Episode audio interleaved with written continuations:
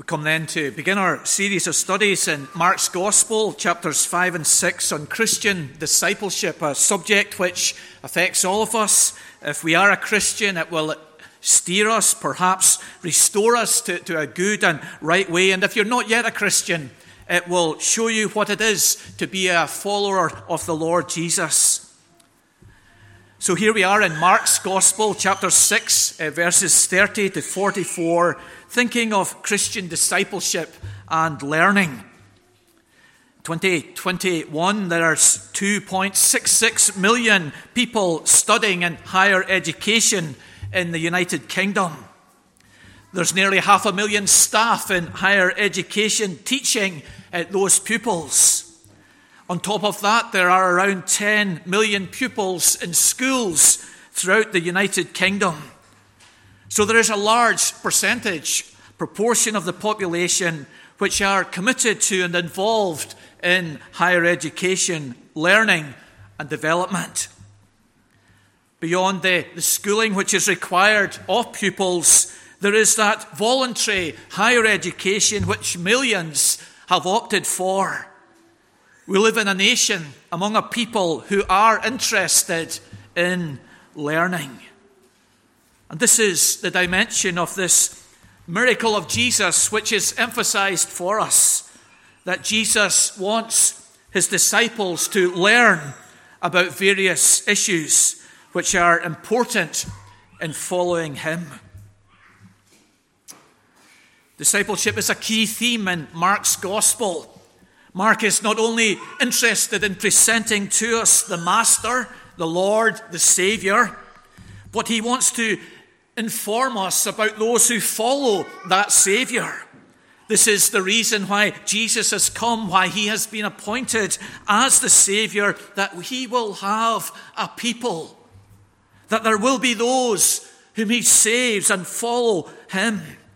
And discipleship defines and characterizes that people who follow the Master, the Saviour, the Lord, Jesus.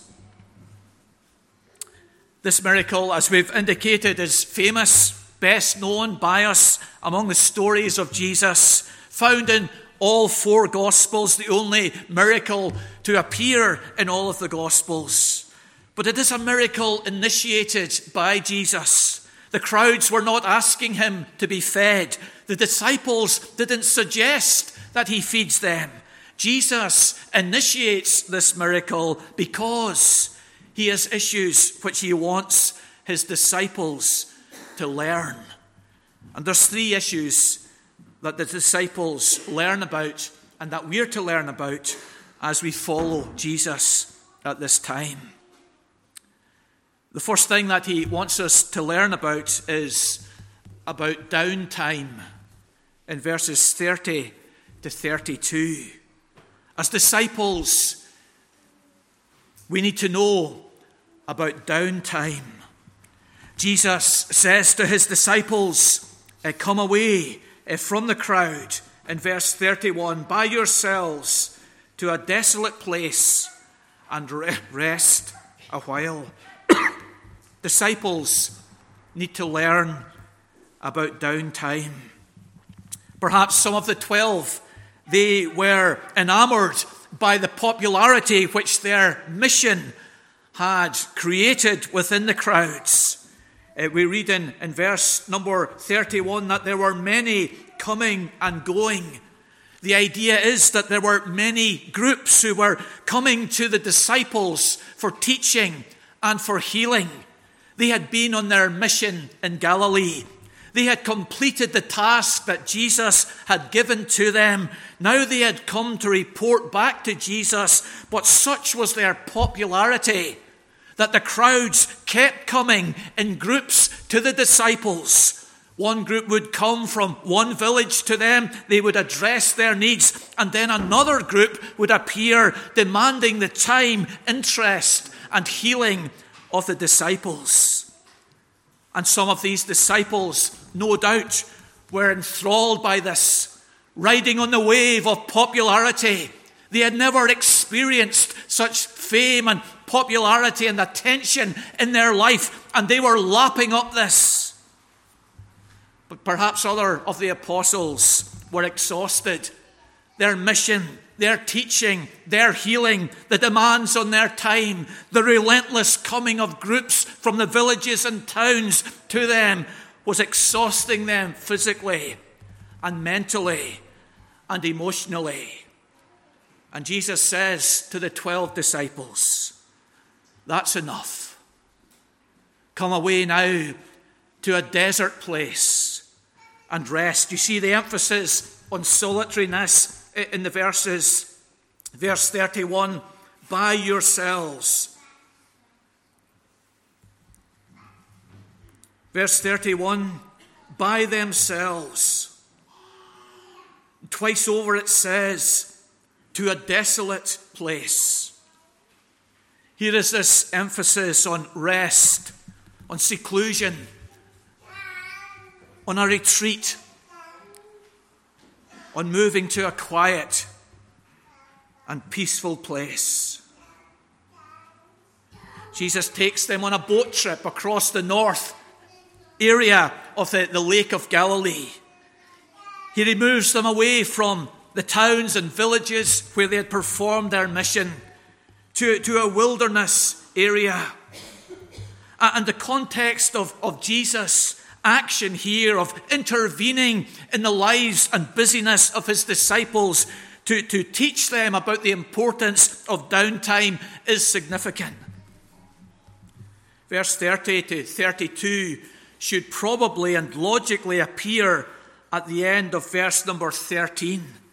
Jesus sends out the 12, verses 7 to 13. Then they come back Uh, to Jesus and tell him about their mission in verses 30 to 32.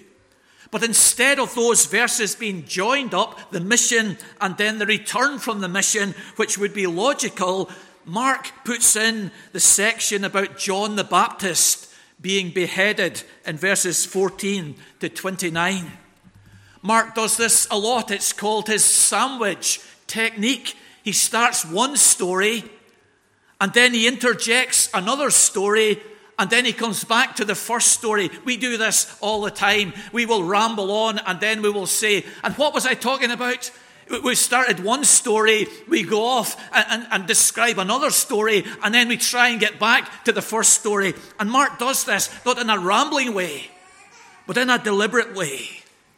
He's teaching the disciples, and we'll learn this another day, that there's a, a cost to be paid in following Jesus.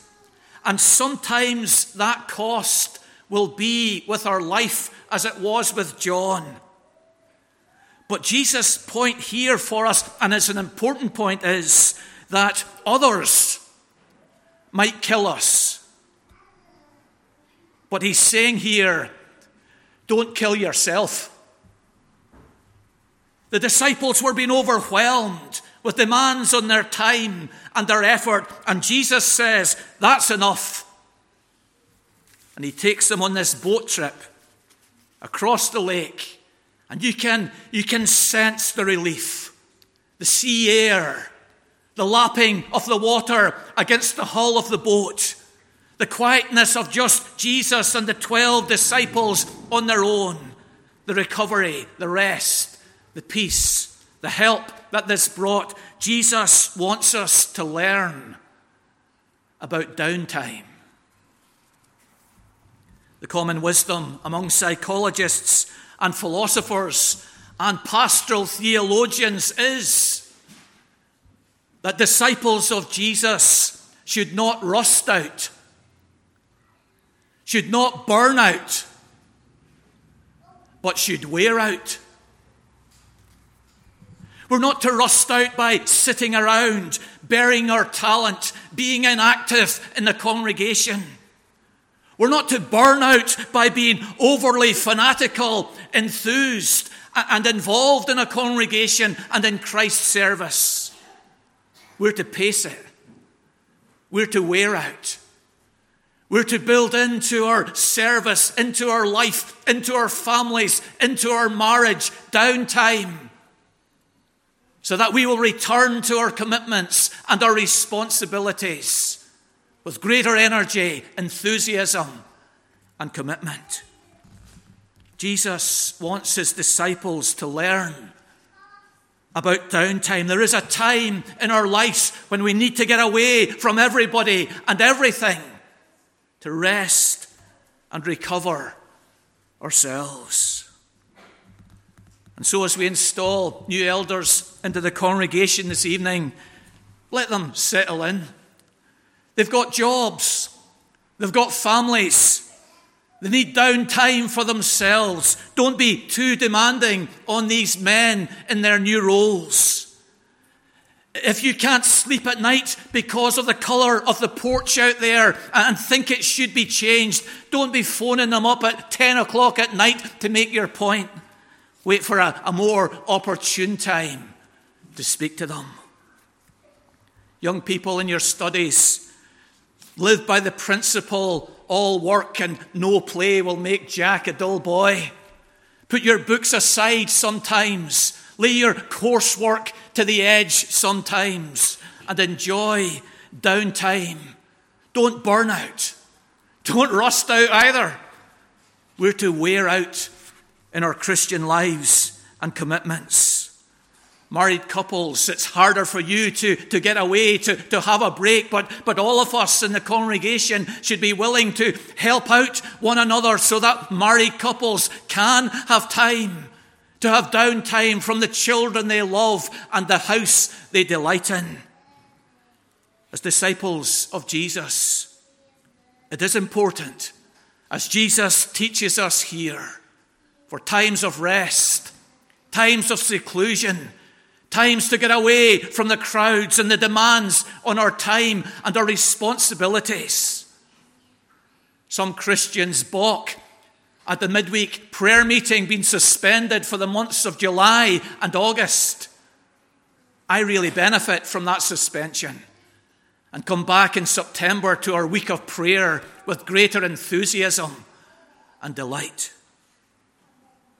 Learning about downtime is the first lesson Jesus has in this miracle. Secondly, learning about development. The disciple of Jesus is to advance, we're to grow, we're to progress in many levels and in many ways. We're not to recede, we're not to sit still, we're to advance and develop as disciples and followers of Jesus. And there's two areas in this great miracle of Jesus, this well known miracle, that Jesus develops his disciples and that we are to, to mirror them in our development. One is in their minds and one is in their hearts.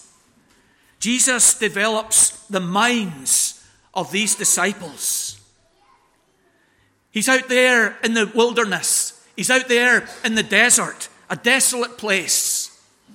And there are obvious connections between Jesus' miracle of feeding in the desert and Moses' manna in the wilderness. There are connections in the way Mark writes the account of this story with Elisha feeding the hundred people in the Old Testament. And Jesus wants his disciples to make those connections. He, he's enlarging their mind between Jesus and Moses, Jesus and Elisha, to recognize the identity of Jesus.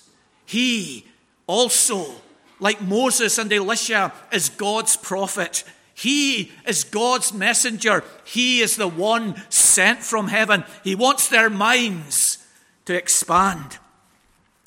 And then in verse uh, number 41, there are four verbs uh, that, that are used there. He took the bread, he blessed the bread, he broke the bread, he gave the bread. Four verbs which are repeated in chapter 14 at the first communion. Jesus took the bread, he blessed the bread, he gave the bread, he broke the bread. And he's expanding the mind of his disciples. He, he's teaching them then, and he will teach them at the Last Supper. And as they look back on this, they will see the connection that here is Jesus. He's the provider for the hungry. He has come to satisfy the needs of those who require sustenance. Jesus is the bread of life. And by him breaking his body, he will provide salvation for us. He wants their minds to expand, their, their understanding of his identity and of his saving work to grow but He also wants their hearts to expand. And isn't this a, brilliant conversation? And Mark, in, in his account of, of, the, the feeding of the 5,000, gives the, the most amount of space to the discussion between Jesus and the disciples. And Jesus has this, this wonderful principle that he wants the new elders of the church to adopt and, and all of us to adopt to treat people not merely with logic, but with love. The disciples have the logic. It is getting dark now, Jesus. The people have been with you all day. You've taught them. You've given of yourself to them. You've instructed them in the ways of the kingdom of God. It's time for them to go to the towns and the villages. That was logic. That was good logic. That was accurate logic. Jesus says to them, No, you feed them. That's the way of the disciple. To treat people not just with logic, but with love to go the extra mile, to hold not only the code and its rules in our hand and the Bible and its principles in its hand, but to ask the individual before us, the people we're responsible for, how can I deal with you in love? He wants these disciples to learn about development developing their minds and their understanding of who He is, but also developing their hearts and their treatment of the people whom He describes as sheep having no shepherd. Employers in the secular world are all about development, aren't they? Personal development of their employees to get the, the best out of them, their, their pound of flesh out of those they employ. And, and there's masses of ways in which personal development is suggested. Improve your time management, develop emotional intelligence, uh, listen actively, uh, cultivate resilience in your life, uh, develop a resilient mindset, learn new competencies, network other professionals, improve your public speaking abilities, complete an independent project in your workplace, adjust your work life balance, attend a professional development challenge, motivate others to succeed, wake up early or, or, or set up a, a routine at night, read books and articles regularly. Many ways to develop as an employee.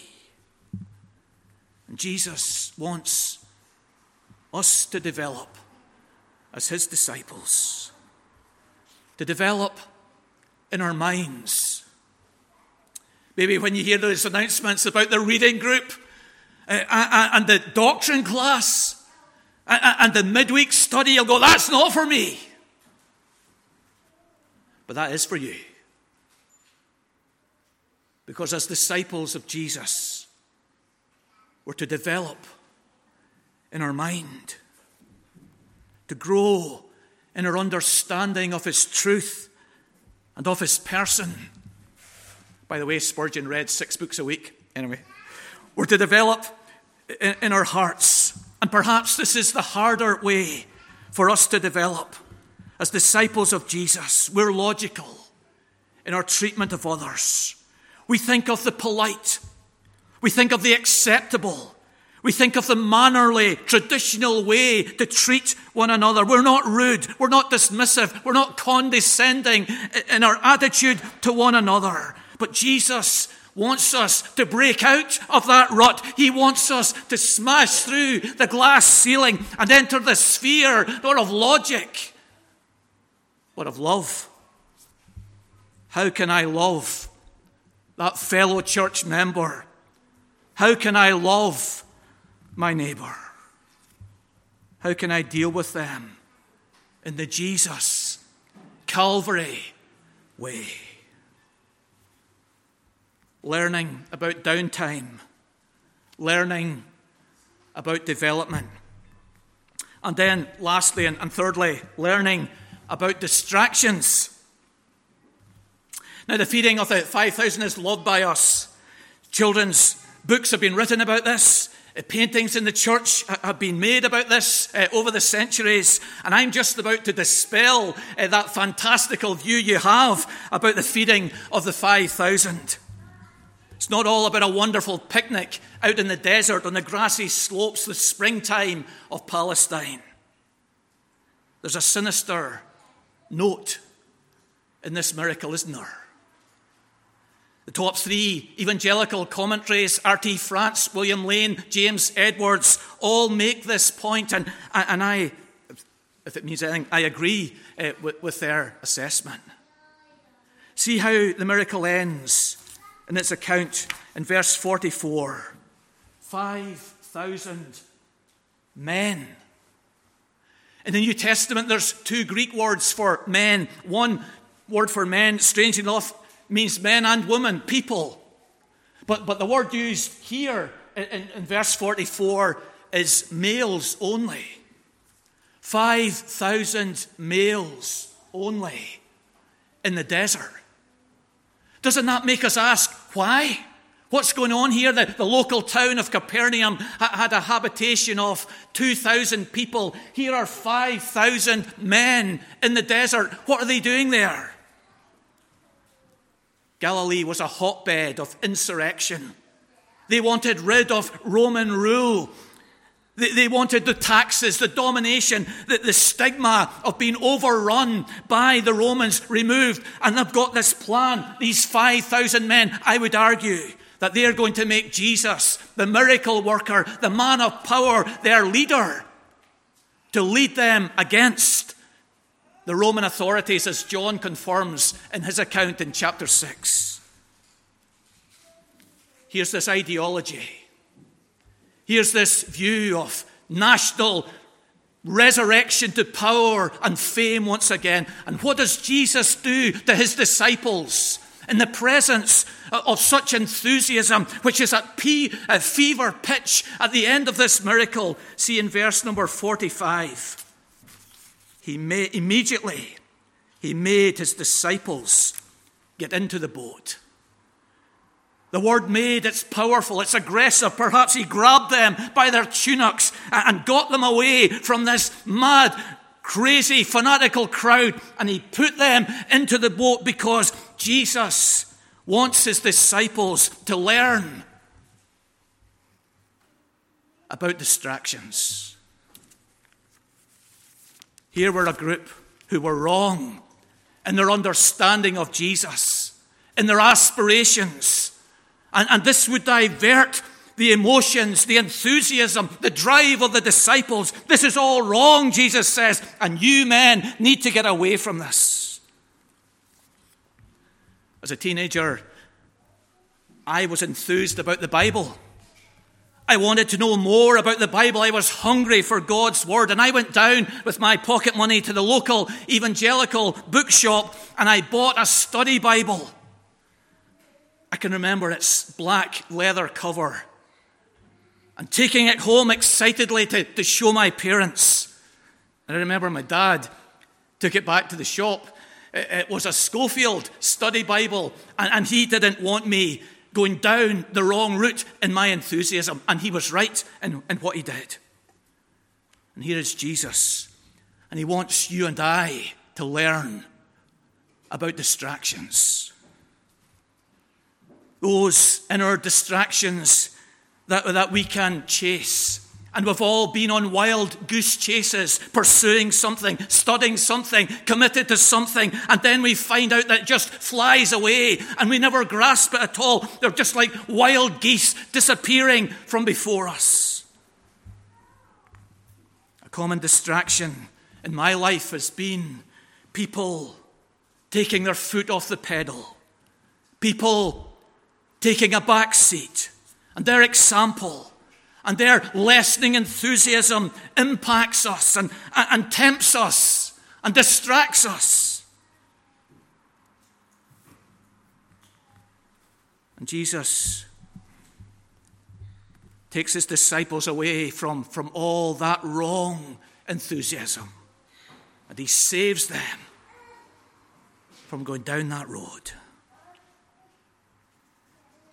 Today we studied a wonderful example of proper enthusiasm in Professor Dick Wilson, who divided up the life that he anticipated God would give him into three blocks of 15 years and devoted his time and energies in each of those 15 years. Imagine the distractions that he was tempted with to rescind his course, to pursue something else. But he evidenced commitment, dedication, and discipline. A common and legitimate definition of a disciple of Jesus is that she follows to learn and she learns to follow. It's a good summary of a disciple of Jesus. And at the very core of that summary is this aspect of discipleship that we are learners in Christ's school that we are growing, that we are advancing, that we are people who are progressing. Learning about downtime, that it's not wasted time to sharpen the scythe, is it? Learning about development in our mind and in our love learning about distractions, and they're all over the place. Some inside of ourselves, some outside of ourselves. We can easily be blown off track. But Jesus wants us to learn about these things. When Jesus addresses non Christians, he doesn't say to them, to you perhaps, you need to have read the whole Bible before you follow me. You need to get an A star in your RE. You need to get a first and a degree in theology. Jesus says to non Christians, You must become like a little child. Just trust me. Just believe my promise. Just humble yourself before Almighty God and receive my free grace.